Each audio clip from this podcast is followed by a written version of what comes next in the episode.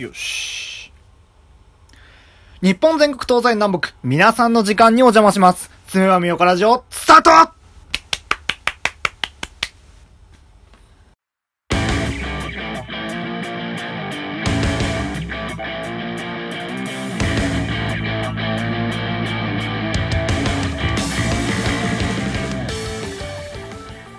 はい、ということで始まりました。第74回目のラジオです。お相手は私、松です。そして、はい、いませんね。えー、と、まあ、先週に続いてね、えー、と、今週も浦さんが、あの、ご帰省されてるということで、えー、と、まあ、本当は、相方をね、あの、ゲストとして用意しようかなと思ったんですけど、あのちょっとね、いろいろ忙しくて、あのオファーするのを完全に忘れてました。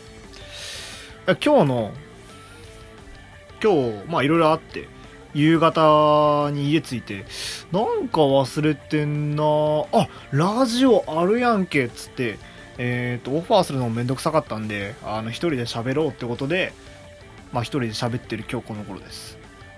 まあね、うん、いろいろあったね、今週ね。あのー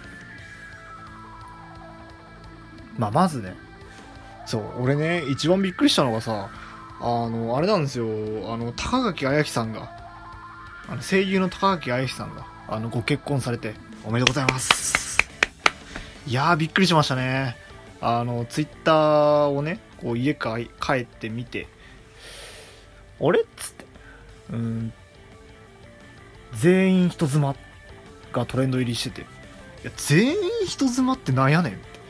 あのーまあ、あまたの言葉ありますけど、なんか熟女好きとか、いろいろあるじゃないですか。でも、全員人妻の全員って何みたいな。その下に一般男性って入ってて、なんだこれみたいな。一般男性と全然絡まんくねと思って。で、なんだべ、なんだべと思って見てたら、あのー、LINE、LINE じゃないな。アメーバブログか。を、あの、ツイッターに、あ載せてるページがあって、高木彩さんご結婚。やびっくりしましたね。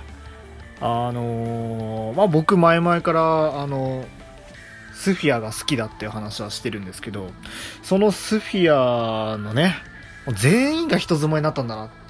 で、高垣彩希さんが一般男性と結婚されたので、一般男性もトレンド入りしてるっていうね。毎回毎回あのスフィアがの誰かしら結婚するたびにあの、一般男性がトレンド入りするんですけど、あの、まず初めが豊崎亜紀さんでしたね。豊崎亜紀さんが10月に結婚されて、えっ、と、一般男性の方とね、結婚されて、で、戸松遥さんが1月だかにまたご結婚されて、あの、またこれも一般男性と。で、まあ、一般男性じゃない男性って多分声優業界だけなのかな？またよね。まあ、そう考えたら、まあ、一般男性の確率の方が高いのかなっていう気がしますが、うんと、で、今回、今日、うんと、まあ、8月23日ですけど、あの、高垣彩希さんご結婚されたってことで、ええで、まあね、もう一人いらっしゃるんですよ、スフィアって、本当は。4人組なんですよね。あの、4人組の声優グループで、あの、活動されてる方々なんですけど、でな、一人足りないじゃないかと。今、あの、戸松遥さんと、豊坂亜希さんと、高垣彩希さんがご結婚されたと。あの、寿美奈子さんね。あの、結婚されてないんです？独身なんです？でも、あの、まあ、写真見たらわかるんですけど、あの、溢れる人妻感。あのまあ、よく団地妻、団地妻とかって言われたりするんですけど、あの そのせいでですね、あの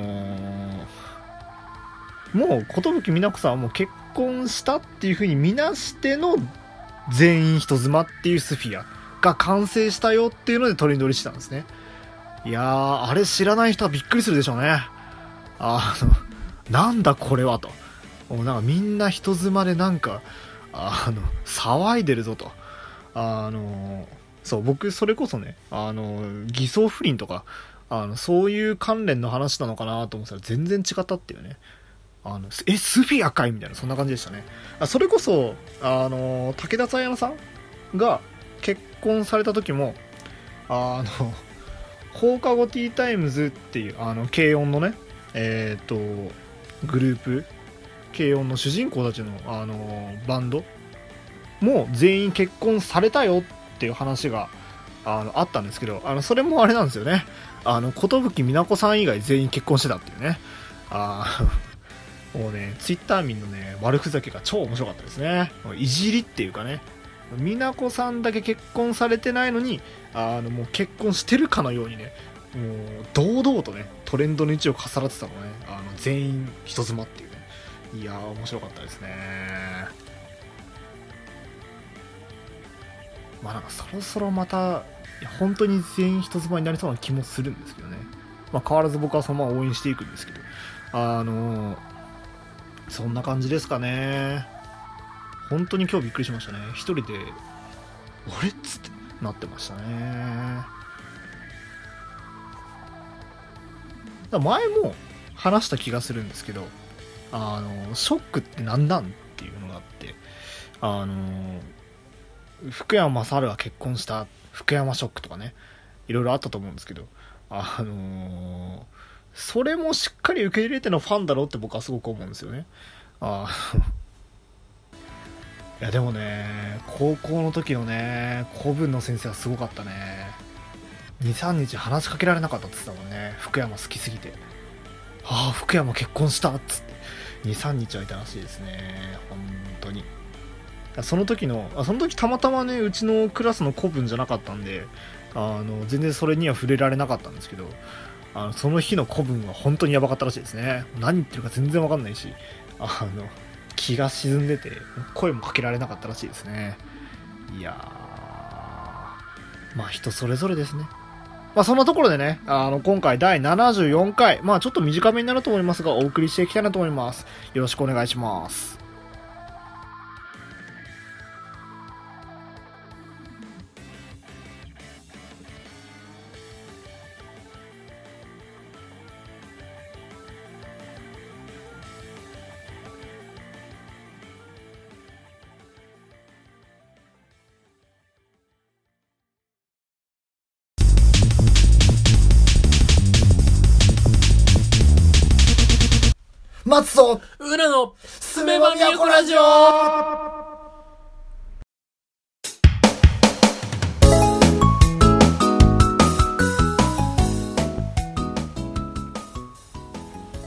ことで、えー、まず一つ目のコーナー。松の部屋よいしょやっぱタイトルコールあれだね。あの、一人だと寂しいな、これ。あの、SE 持ってくるか。うわーみたいな。あのー、よ、あの、昔あの、 iCarly ってあのー、NHK であったと思うんですけど、あの iCarly でよくあの、こう流したやつ、あの、ボタンを押したら出てくる SE。あれ欲しいですね。あの、ここで。わーって言ってくれるやつ。あれあったら面白いんですけどね。でですよ。松の部屋です。あの、まあ、このコーナーね、いつもあの、近況とかいろいろ話してるんですけど、まあ、近況っつったらね、今日まで僕インターンでしたね。あの、実際に会社に行って、うんと、業務体験をして、帰ってきたんですけど、めちゃくちゃ楽しかったですね。いやー、本当に。あのー、まあ、今回行ったのが、まあ、コンサル系の会社あのー、結構コンサルとか、あの、そういう土木関連の方にね、結構興味があるので、まあ、そっちちょっと一回受けてみるかっつって一回受けてみたんですけどあのまあ楽しいですねあれなんせねまずねあの職場の雰囲気がいいっていうのはやっぱいいと思う。うん。あの それこそね今日もねあのあそう。その会社に行って、まあ、いろんな体験をして帰ってくる。だそのコンサルっつってもあのまあ大体がまあ、なんていうんですかね、その工事をするまでの設計段階とか、ここ本当にこれ作っていいのとか、いや、これこういう風にした方がいいんじゃないのっていう風に提案するのがコンサル。で、あの、市とかの、市とかその市役所とか、あのー、なんだろう、開発局とか、そういうところから受注して、あのー、じゃあこういう風にやったらどうですかねって出すのがコンサルなんですよ。で、そのコンサルに行って、まあ初めはねあのどうしてもそういうね土木関連の仕事ってもうこう土ザックザクみたいなシャベル持ってあの泥まみれになりながらこうやってるみたいなイメージがあったんですけどあのそんなこともなくあのー、あ結構、まあ、ていうんですかねデスクワークが多いというかあんま体を動かさないんだなっていう印象があって。1日目あのー、1日目はまあ説明バーってこう会社の説明とかされてで2日目2日目があれか。あの高所作業車で実際にじゃああのまあ設計とかだけじゃなくて道路のあの整備とかそういうのもやってるんですけどその整備実際見に行ってみようかとか。あとはうんと34日目でドローンを飛ばして実際のまあ、設計するにあたって測量しなきゃいけないんでその測量する時の時にあのドローン飛ばして写真で見るよっていうのがあってその写真測量の話を聞き実際にドローンを飛ばしでその後今日か。今日はあの実際にやったその高所作業者のデータとかをあの自分で整理してっていうのが、まあ、インターンのざっくりした流れだったんですけど、職場の雰囲気が良くて、あのー、まあ、気さくに話しかけれる雰囲気がすごい整って、見てて楽しかったですね。で、あとね、あの、びっくりしたのがね、あの、会社にね、卓球台があるんですよ。あどこの会社も、あるのか知りませんけど、あの、竹松くんやるかい？って言われて、あ、やりますみたいな。あの、一応ね、そこそこ卓球は独学ですけど、人並みにはできる方なんで、あの、やりに行って、まあ、強いよね。あのおじさんたち。あの、すごいもん。回転めちゃめちゃかけるわ。あの、えぐいとこにスマッシュ打ってくるわ。いや、すごかったですね。あの、僕、そう、11点マッチで、5点、あの、僕ハンでもらったんですけど、ギリギリでしたね。ギリギリの毎回せめぎ合いになってとか、あの、圧倒的に負けるとかね。あの、そんな感じでしたね。でも、卓球を通して、それこそなんか、100円、200円かけて、あの、みんなで温泉旅行行こうぜとか、まあそういう、その負けた人が、あの、100円200円あ貯金してって、あの、温泉旅行行こうぜとか、そういう風にやってるらしいんで、あ、コミュニケーション取り方うまいなもううまいなって、もう上から目線で何言ってんだって話なんですけど、いやすごい楽しそうだなと思いながら見てて、あの、まあそのコンサルどうこうっていうのもあるんですけど、まあそれ以上に会社がね、あの、すごいいい雰囲気だなと思って、見てたんですよね本当に。ね。ドローンもね飛ばして。いやあれ難しいのね。ドローンってこうただこう空飛ばすだけなんですけどあの距離感とかねあの 3D に動くんでで自分がこうまあカメラついてますけどあの乗ってる感じじゃないんで、また車の運転とも違って、距離感がわかんなくて。で、飛ばしてるうちに前か後ろかもわかんなくなってくるんですよね。まあ、実際飛ばしたらわかるんですけど。いやあれね、難しいけど、まあ楽しかったね。で、あれバッテリーすぐなくなるのね、あれ。あの、なんだろう。なんつったらいいのかな。ま、500のペットボトル半分ぐらいのバッテリーの大きさがあって。で、そのバッテリーが20分くらいなくなるんですよね。20分か30分くらいなくなって。で、そんなもんだから、あのー、3回4回こう、充電器を取り替えて、あのー、充電し直してみたいなのずっと繰り返して。なんだかんだ俺、2、3時間ずっとドローン飛ばしたの独り占めして。いやー、なかなかない体験でしたね。あ、そうでね、あのー会社の方々がご飯誘ってくれて、今日ご飯行ってきた帰りなんです。あのー、あ、そう、でね、あの、そうやってこう気さくに誘ってくれるぐらいこう楽しいところで。であもしかしたら今日ねあのーお聞き苦しい点が多々あると思うんですけどそれなんでかっていうとあの僕今酒入ってるんですね。あの飲み会だったんでこう割とカパカパこうカクテルを開けながらこう飲んでて。そしてうちの大学の OB とかもね結構いたりするんでその話を聞きながらあそうあの先生実はう俺の同級生だったんだよとかっつってね。そうそんな話も聞けたりしてね楽しかったですね本当に。あんな職場に行けたらなぁと思いつつあの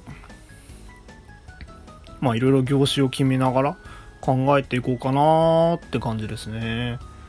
それこそ今日インターンがひとしきり終わってあとは一応雑誌系のインターンが1個残ってるのかな。それに行って終わりですね僕のインターンは。浦さんも地元で確かインターンに行くみたいな話をしたので、まあその辺の話もね、浦さん帰ってきたら聞けたらなーっていうふうに思いますね。うん。あと最近なんかあったかな？最近ね最近ねそう今ねジョジョが読みたいんですよ。ジョジョ。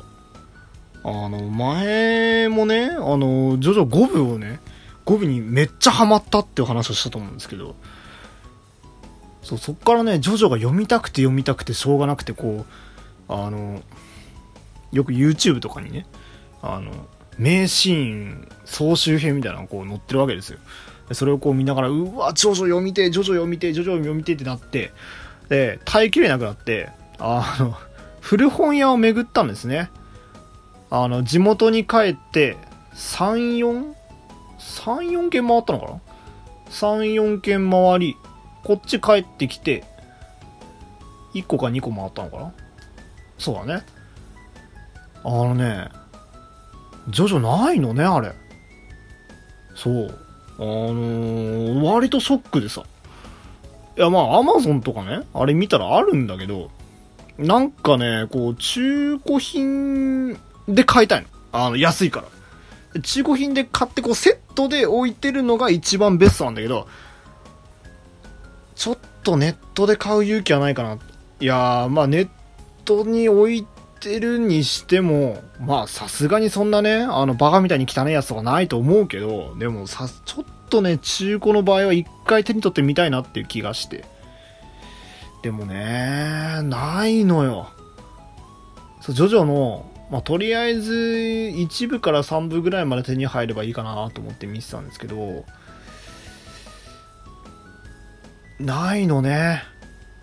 いや、とりあえず、まあ、まあ3巻とか5巻とかでもいいから、こう連番であって、で、まあそれ買って、買ってっていう風に継ぎ足していくっていう方向でいこうかなと思ってたんですまあそれかまあセットで売ってりゃそれでいいですけど。まずセットがないと。どこ行っても。あ、そうかと。で、1巻からじゃあ買ってこうと。古本屋で。ないのね。1、2があって、3がなくて、急に7とか出てくるとか。あのあとは1、2、3がなくて、急に4、5でまた飛んでとか。バラッバラで、なかなか揃えるのこれ至難の技だなと思って、なぜかね、ジョジョリオンはいっぱいあるんだよね。ジョジョリオンがあれ何部なのかいあれ。7部の後なのちょっと、あの、僕もその辺詳しくないんでわかんないですけど、あーね。ー。まあ、古本屋で出回らないぐらい、すごくいい漫画なんだろうなっていう気はして見てるんですけど、それこそブリーチとか、それこそコナンとか、大体こう、1巻ずつ、1巻とか2巻2冊ずつぐらいこう、あのそれぞれの巻であったりとかセットでドンって映ったりとかすると思うんですけどなくてねよほど名作なんだなと思いながら見てましたね。びっくり。本当に。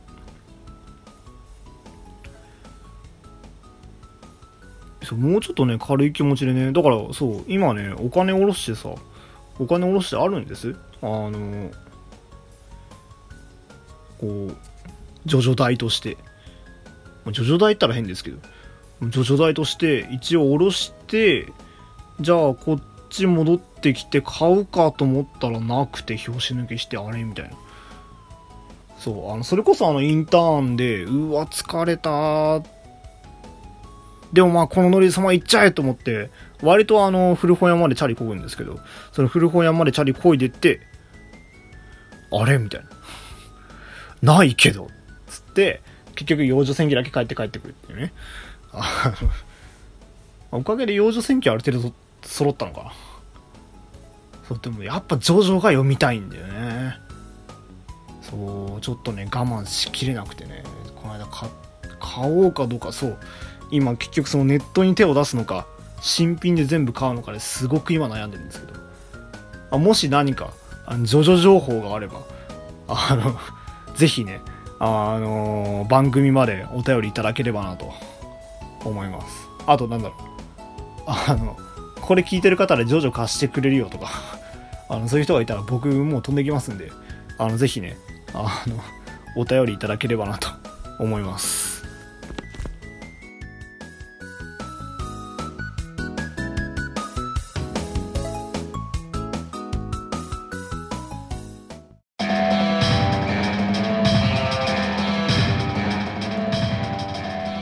と裏のすめば都ラジオ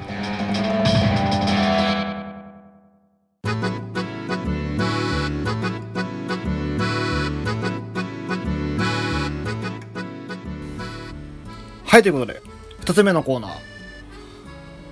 丸から始まりつらよいしょはい。ということで、えっ、ー、と、まあ、今回ご紹介するのはこちらです。ビースターズ14巻ってことで、えっ、と、ビースターズです。あのー、このビースターズなんですけど、まあ、動物が、えっ、ー、と、主役のドラマで、ドラ、ドラマっていうか、ま、まあ、漫画のまあ、そのヒューマンドラマみたいな、その自分の、まあ、芯というか、を守りながら、あの、歩いていく。まあ、決してあの、なんだろう、コメ、まあ、コメディな部分もありますけど、あの、全部が全部こう、ホワイトな青春じゃなくて、ブラックな部分もある青春みたいな、まあ、そんな漫画になってます。で、うんと、今年の10月から、えっ、ー、と、秋アニメですね。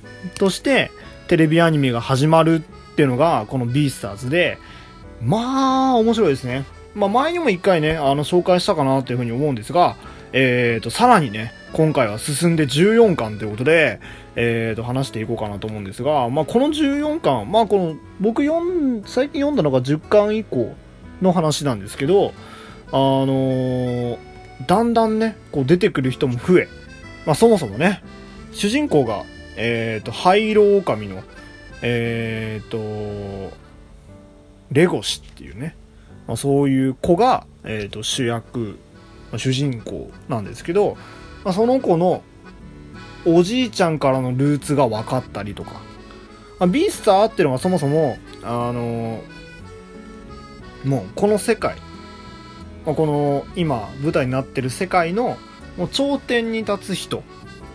まあ、王様とはまた違って、まあ、ヒーロー、あの、平和を、あの、乱すやつを罰するとか、まあ、そういう人たちのことをビースターっていうふうに言うんですけど、まあ、そのビースターの、まあ、正体が分かったりとか、あのー、して、なるほどなーって思ったのは、今までこれ陸の生物ばっかりの話をやってきてたんですけど、13か12で、新キャラでゴマフアザラシが出てきます。でうんとそもそもまあこの陸の世界の、まあ、今までの話だとうんと食獣ってダメだよ、まあ、あの食べる獣って書くんですけどあの、まあ、ハイロウカミで肉食の動物じゃないですか。でえっ、とまあ世の中には肉食動物と草食動物がいてまあ、草食を肉食が食うっていうのは、まあ、弱肉強食の世界ではまあ普通の話だと思うんですけど、あのただじゃあこの社会では、まあ、草食動物と肉食動物が両方、あの共存している世界なので草食動物食べちゃいけないよっていうのが普通なんですよね。ででも本能的には肉食動物って、まあ、特に狼とかライオンとかああいうやつらっていうのはどうしても草食動物を食べたいっていう本能があるのでその本能に抗えるのかとかあのまあそれを学校の中であの草食動物食べちゃったっていう事件が実際にあってまあ、それをどう解決していくのかとかっていうその動物版青春ヒューマンドラマの本なんですけどあのまあ今ねえっ、ー、と海の動物が出てきたよって話をしたんですけど海はそもそも考え方が違うと。でうんと魚とかっていうのがそもそも卵をいっぱい産むので、まあ、別に他の種族の魚とかを食べても別に逮捕されたりとか別に何か言われたりはしないよってのが海のルールらしいんです。であなるほどなと思って今まで確かに陸の話しかしてこなかったけどもう考え方が違うよ。もう言葉も違うんです。で宗教も違うよとかっていう風な話になっての海の人を交えたまあ、まだドラマが始まっていくんですけどまあ面白いですね。そのよく描かれてるその動物の本能を生かしながらしっかりこうヒューマンドラマが綴られてるっていうのはまあねちょっと僕にとっては新感覚で結構面白いのでぜひ皆さんあの10月からドラマドラマじゃないアニメも始まるんでねぜひ読んでみてください。っていう本です、まあ、結構物語の核心に迫ってきてるのかなっていう気はしますねってことで、えっ、ー、と、ページをめくっていこうと思います。ペラペラペラペラ。はい。違和感はないのか？いいですね。いいです。いい。なんこの間もいいだった気するね。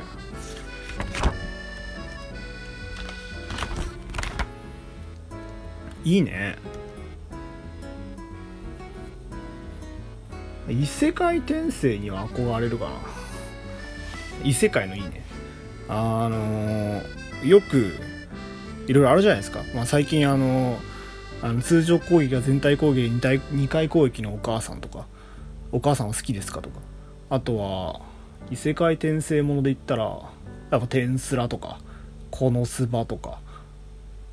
あとまあいろいろありますね。あの盾の勇者の成り上がりとか。まあいろいろありますけど、やっぱああいう世界っていいな。あ、幼女戦記とか、オーバーロードとか、いろいろありますね。そう、あのね、最近ね、こう、転生っていいなと思って、唐突になんだみたいなね、話なんですけど、あの、まあ、いろいろ転生ってあると思うんですけど、僕は、こう、力が目に見えてる世界っていうのが憧れててそうなんだろう、まあ、今こう学生で言ったらそうなんか運動ができるよとか何かができるよとかそういうのじゃなくて例えば魔術だったらもう目に見えてこう分かるじゃないですか。こう魔力量というかが分かったりとか。あとなんだろう。あのー、出せる技こんなのができるよとか。あとはその実物としてねなんだ火を出すとか水を出すとか。それで言ったら結構ねとあるの世界。とある魔術のインデックスとかレールガンとかああいうのに憧れてて。あれねできたらさ勉強のモチベ上がるよなーってのはすごい思ってて、まあ、もし勉強してるものがあのこう実物としてこう何か表される。あの水が出るとか。それこそ火が出るとか。あの風を起こせるとかね。勉強次第によってはその勉強のなんかベクトルとかなんかそういうのを勉強していくとなんかそういうのができるよっていう話になったらあー分かりやすいのにな。あなんだろう。あのやる気湧くよなってのがあって。なかなか実態が湧かないとやる気って起きないと思うんですよ。でうーんとそれこそ今回のインターンにって思ったのはあやっぱりこう現場に行って実態がないと嫌だなっていうのが自分の中にあって今回のインターンでいろいろこう説明されるんですよ。あの報告書の作り方とか。いやこんな業務を実際やっててこういう報告書があってじゃあ報告書からどんなうんと業務をやってるのかっていうのを見ていきましょうっつっていろんなこう報告書を見せられたんですけどあの端々に出てくる式が見たことある式ばっかりなんですよね。あの授業あこれ授業でやったやつだなんか真剣ゼミじゃないですけどまあそんな感じでいやびっくりして正直。いや実験とかやりながらいやこんなのいつ役に立つのよみたいな。授業聞いてても面白いんだけどあまり身にならないというか。いやこの式覚えたとこでいや言うてでしょみたいな。って思ってたんですけど出てくる出てくる式が基本的になんか聞いたことある式だしなんか聞いたことある言葉だしえその試験ここでもやんの？みたいな。この実験みたいなやつこのなんていうのこの設計の時に使うの？みたいなとか結構出てきて。やっぱりこう実際に使ってる現場であやっぱ必要なんだなとかあこういう風に実際使ってるんだなっていうのを実体験しないとやっぱりなんか身につかないよな。僕結構感覚派な人間なんでそういうのを思っちゃって。そう考えると異世界に転生してこう何か魔力を使えるとか何か科学的なものとか何か引き寄せる力とかってのがあるとなんかそれはそれで勉強が楽しくなるのかなっていうのが最近の持論ですね。皆さんどういう系がいいんですかね？もし転生するとしたら。このスバいいけど。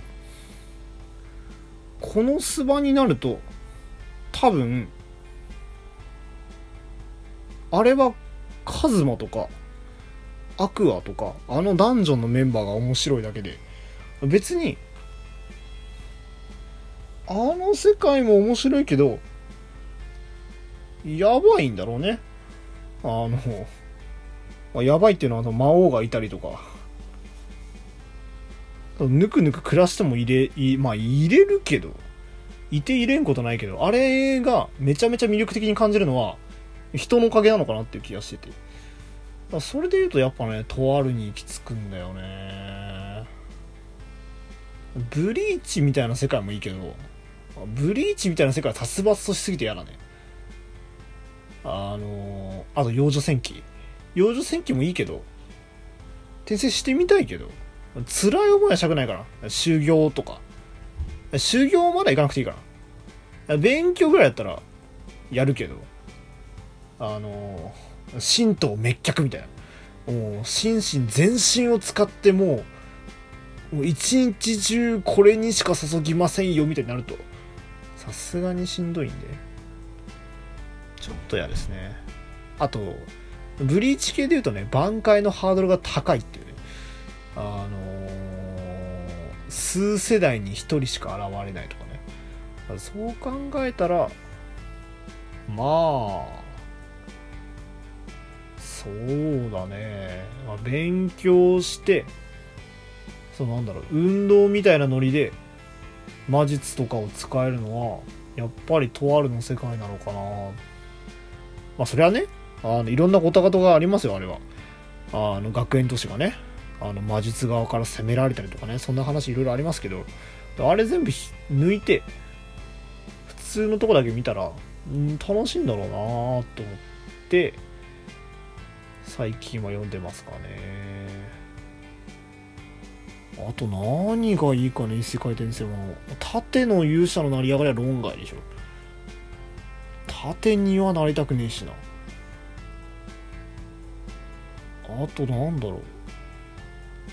あお母さん。あの通常攻撃や全体攻撃で2回攻撃のお母さん。ああいうのもいいけどあれはお母さん同伴でしょ？お母さんは同伴しなくていいかな異世界転生に。あとなんだろうテンスラ？あテンスラか。テスラもいいか。いいな。だからどっちかっていうとニムルの街に住みたいって方がでかいかな。あれも魔王とかいろいろ攻めてくるからね。怖いよね。治安のいい異世界転生したいね。あと今ぐるっとあそう。そううちをねこういろいろぐるっと見回してもいいんだけどぐるっと見回すとあの基本的にゆるふわの日常系しかないんであのあんまりこうなんだろう転生できそうな場所がないんだよね。なんかあるかな。あデミちゃんは語りたいね。デミちゃん確かに友達にはなりたいかな。デュラハンとか吸血鬼とか。確かにね。なってみたい気はするね。あとまあゲームの世界もいい。あーどうだろうな。ゲームの世界ね。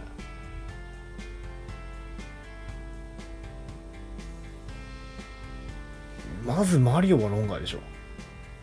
マリオはさだってクッパに攻められて結局キノコ王国に住んでたらあのみんなやられちゃうんでしょ？初めに。ブロックとか。あのクリボーとかにさせられてひたすらこうマリオの踏み台にならなきゃいけないでしょ。それは嫌だよね。マイクラもねえな。建築は楽しいだろうけどちょっとな夜クリーチャーとか出てくんのやだなあとは？ゼルダとか？ゼルダとかいいけどああでもゼルダもいいな。治安がいいとこはいいね。あのブレス・オブ・ザ・ワールドですけどやってるのが。あの治安がいいとこめちゃめちゃいいんです。馬宿とか。あのそうあのガノン倒さなくてもいいんじゃないかって思ってたぐらいにはあの治安良かったとか良かったんで。ただあのちょっとねゴブリン多いよね。ゴブリン。あのー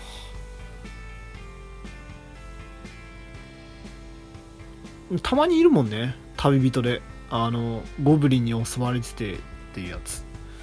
あれ見てるとうーんって考えたくなるよね。あとなんだろう。あと断末とか。断末の世界観もいいけどあダンジョンなしだったらいいかな。ダンジョン行かなくていいかな。そこまで崇高な考えは持てないね。あダンジョン系るとダンジョン飯とか？ダンジョン飯もいいけどあれ人死んじゃってるからね。まず仲間が死んじゃう死んじゃうとか行方不明からスタートするからな。それもちょっと勘弁だな、まあ、ダンジョン行かなきゃいいだけの話なんだけどね。ダンジョン行かなかったらそこでもう元も子もねえからさ。あー。そんなところだな。いや俺の異世界転生話し始めたけどうっす。全然言うことねえじゃん。今知識を最大限に絞っていろいろ喋ってますけど。最近見てるアニメもね結構ゆるふわが多いのかな。ダンベル何キロ持ってるとか。それこそ女子無駄とか基本的に転生する要素ないしな。あファンタジー感はないよね。あああとあれかドクターストーン。最近見てるのは。あの全世界が全世界のに人類が全部石にされちゃってそれをいかにあそれで復活した人が主人公なんだけどあのもう全部人間の文明滅んじゃってるからその今まで数千年かけて人類が積み上げてきたその石器から始まりね土器を作ってとか火薬を作ってとかっていうのを一気に駆け上がって現代文明を作り出してやるっていうのがあのそのドクターストーンのまあ大まかなあらすじなんですけどあれはまあ楽しいけどリスキーだよね。一個一個できるっていうのはすごく楽しいことだけどちょっとね、危険がいっぱいあるよね。万が一できなかったらって考えたらちょっとしんどいもんな。そう考えたら、とあるの世界でぬくぬく暮らすのが一番いいのかな。あ、まあ FGO とかね、フェイト系もいいけど、あれ殺し合いしなきゃいけないからね。ちょっとやだよね。あとなんかあったっけ？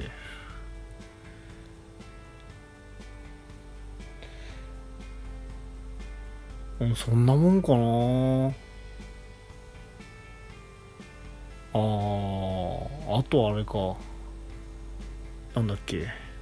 あれよ、あれ。あれっつっても誰もわかんねえんだもんな。そう、最近ね、最近、最近っつってもだいぶ前からなんですけど、あの、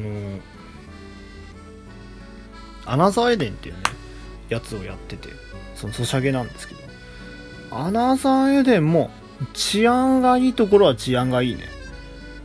あのー、アナザーエデン、こう、時を、いろんな時代を駆け巡りながら、あのー、時空を崩壊させようとしてるやつを倒しに行くっていうのが、まあ、今のところの流れなんですけど、それが、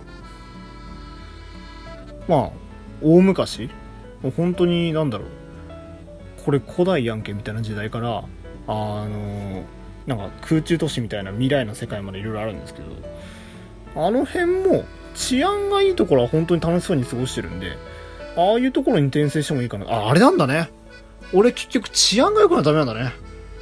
あの、治安大事。俺ヒーローならなくていい。ヒーローなくていいから、もう治安を守ってみんなで生きていこう。まあそんなところでね、あの、今回の、あ、ビースターズぜひ読んでいただいて、あのー丸から始まりつつら締めさせていただきたいと思います。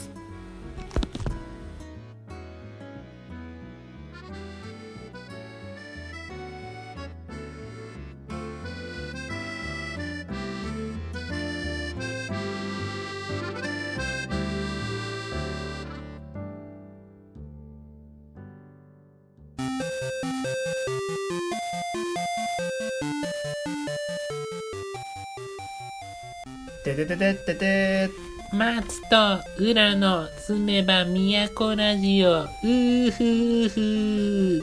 なんだこれ。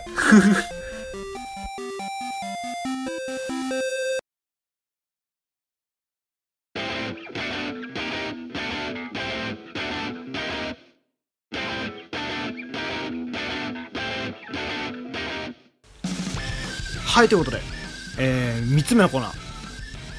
松の部屋リターンズよいしょ。ちょっとさっきね、喋りすぎたね。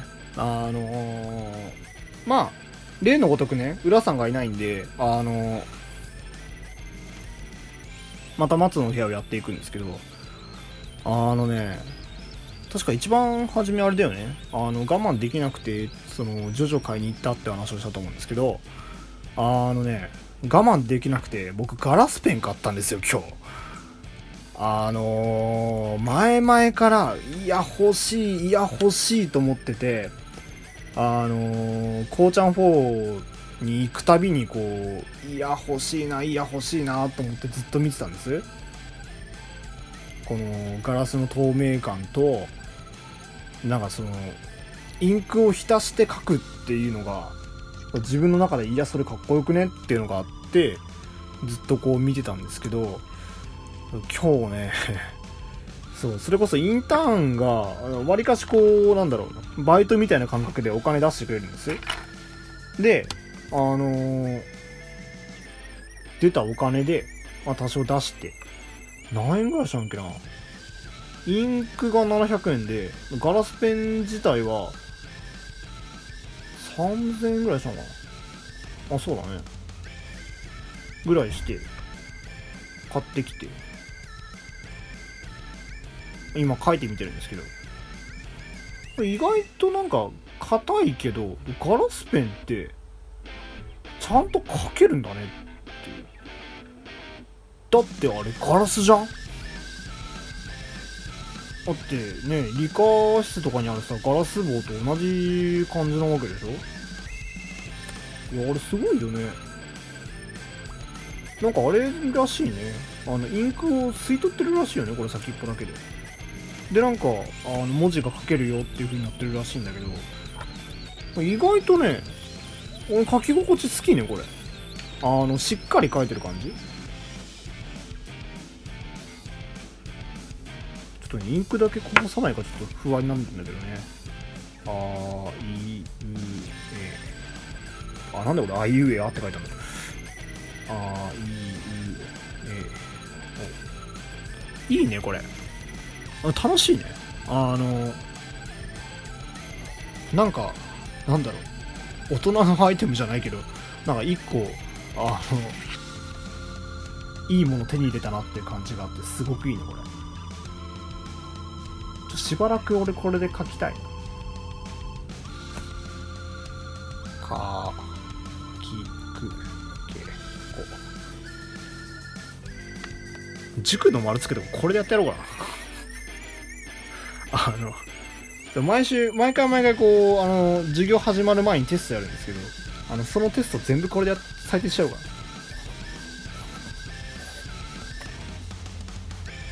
書き、書き心地はすごくいいね。問題はあれだね、インクが乗るかどうかだね。今この書いてる紙結構ね、あー、なんだろう、ザラザラしてるというか、吸水率は結構高めだと思うんですけど。なんだろうね。書いたことない書き心地だね。あのー、まあ、インク使ってるんで、水性、水性でいいのかな？水性のインク使ってるんで、まあ、書いた文字的には水性のペンな感じがするんですけど、でもなんか、なんだろう、なんだろうね、鉛筆みたいな感じか。そうだね。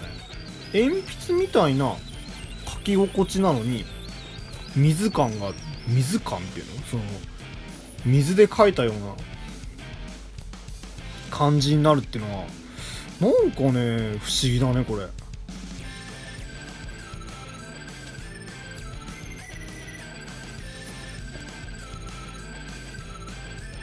いいね。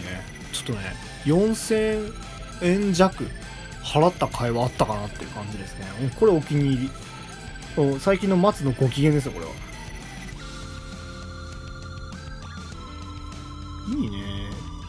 やそうあのー最近ねこういろいろ頑張ったから自分へのご褒美だと思ってこう奮発して買ったんですけどちょっと買ってよかったなーって感じですね。そうあとねちょ今の野望はねあと万年筆が欲しい。万年筆。そう未だにね万年筆の書き方がいまいちよく分かったんだけどなんか万年筆って大人っぽくね？だとおしゃれじゃね？っていうのがあって。そのなんか言い方がもうバカっぽいんですけどあのーそそれでね万年筆も欲しいっていうのがあって。万年筆ならガラスペンみたいによいしょって使わなくてもいいんで、まあ、ガラスペンちょっとねインク持ってかなきゃいけないとかインクこぼしたらどうしようとかいろいろあるんですけどそれの心配もないんでちょっと万年筆ねチャレンジしてみたいかなっていう気はするんだよね。でなんか高めの万年筆1本こうペンケースの中に入ってたらなんかかっこよくねっていうのがあって。ちょっとね万年筆欲しいね。さっきから万年筆欲しいしか言ってないけど。ラジオとしてどうなの？みたいなね。あそうしてね。そうこのガラスペンさなんかラベンダーの香りすんだよね。びっくりしてさ。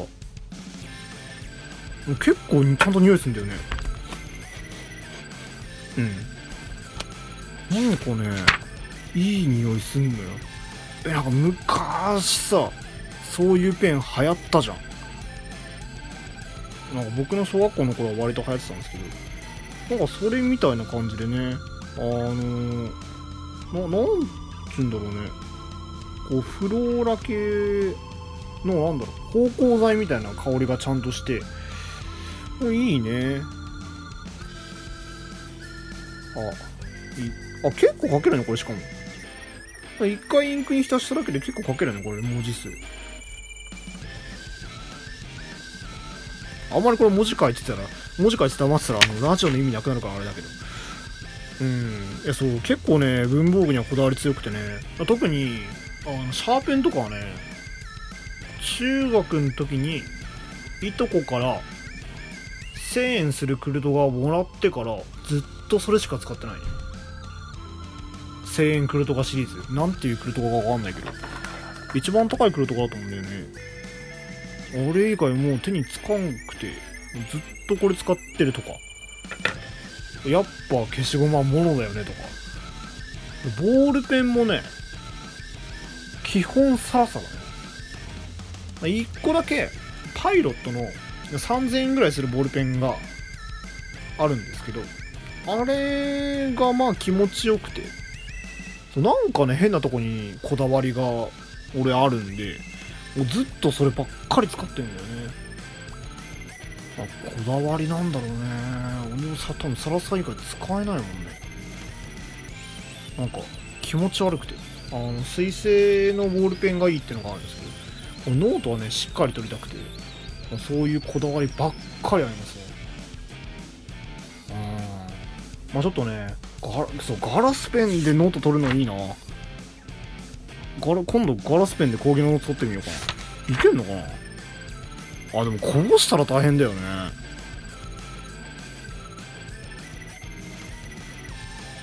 あとあの墨とか。あの筆でノート取ってみるとか。ちょっと一回やってみたいね。なんか積分とかするの大変そうだよね。インテグラル。A から B の。X2 乗 dt D dt だったら置換積分しなきゃいけないからだけど。あのまあそんなもんかな。うん最近の近況はあれだね。漫画読んでインターンに行ってガラスペン買って終わったね。そうだね、まあ、これ以上話も膨らみそうにないんでね。あの3つ目のコーナー終わっていきたいなと思います。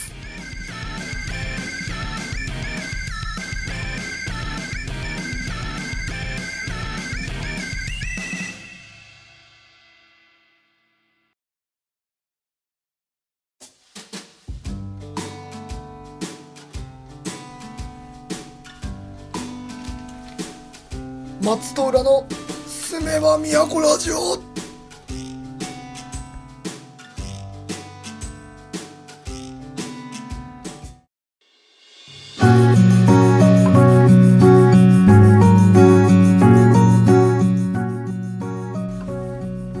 はいということで、えーお時間もだいぶ来ましてエンディングの時間になりました。いやなんかいつも以上になんかグダグダだった気がしますね今日、まあ、多分お酒入ってるからでしょうね、まあ、お酒入ってても入ってなくてもなんか僕いつもなんかまとまってない話ばっかりするんですけどあもうそれはちょっと申し訳ないです。あのー来週はね誰かゲスト呼んで喋りたいんですけどうん誰かいんのかな？近くに。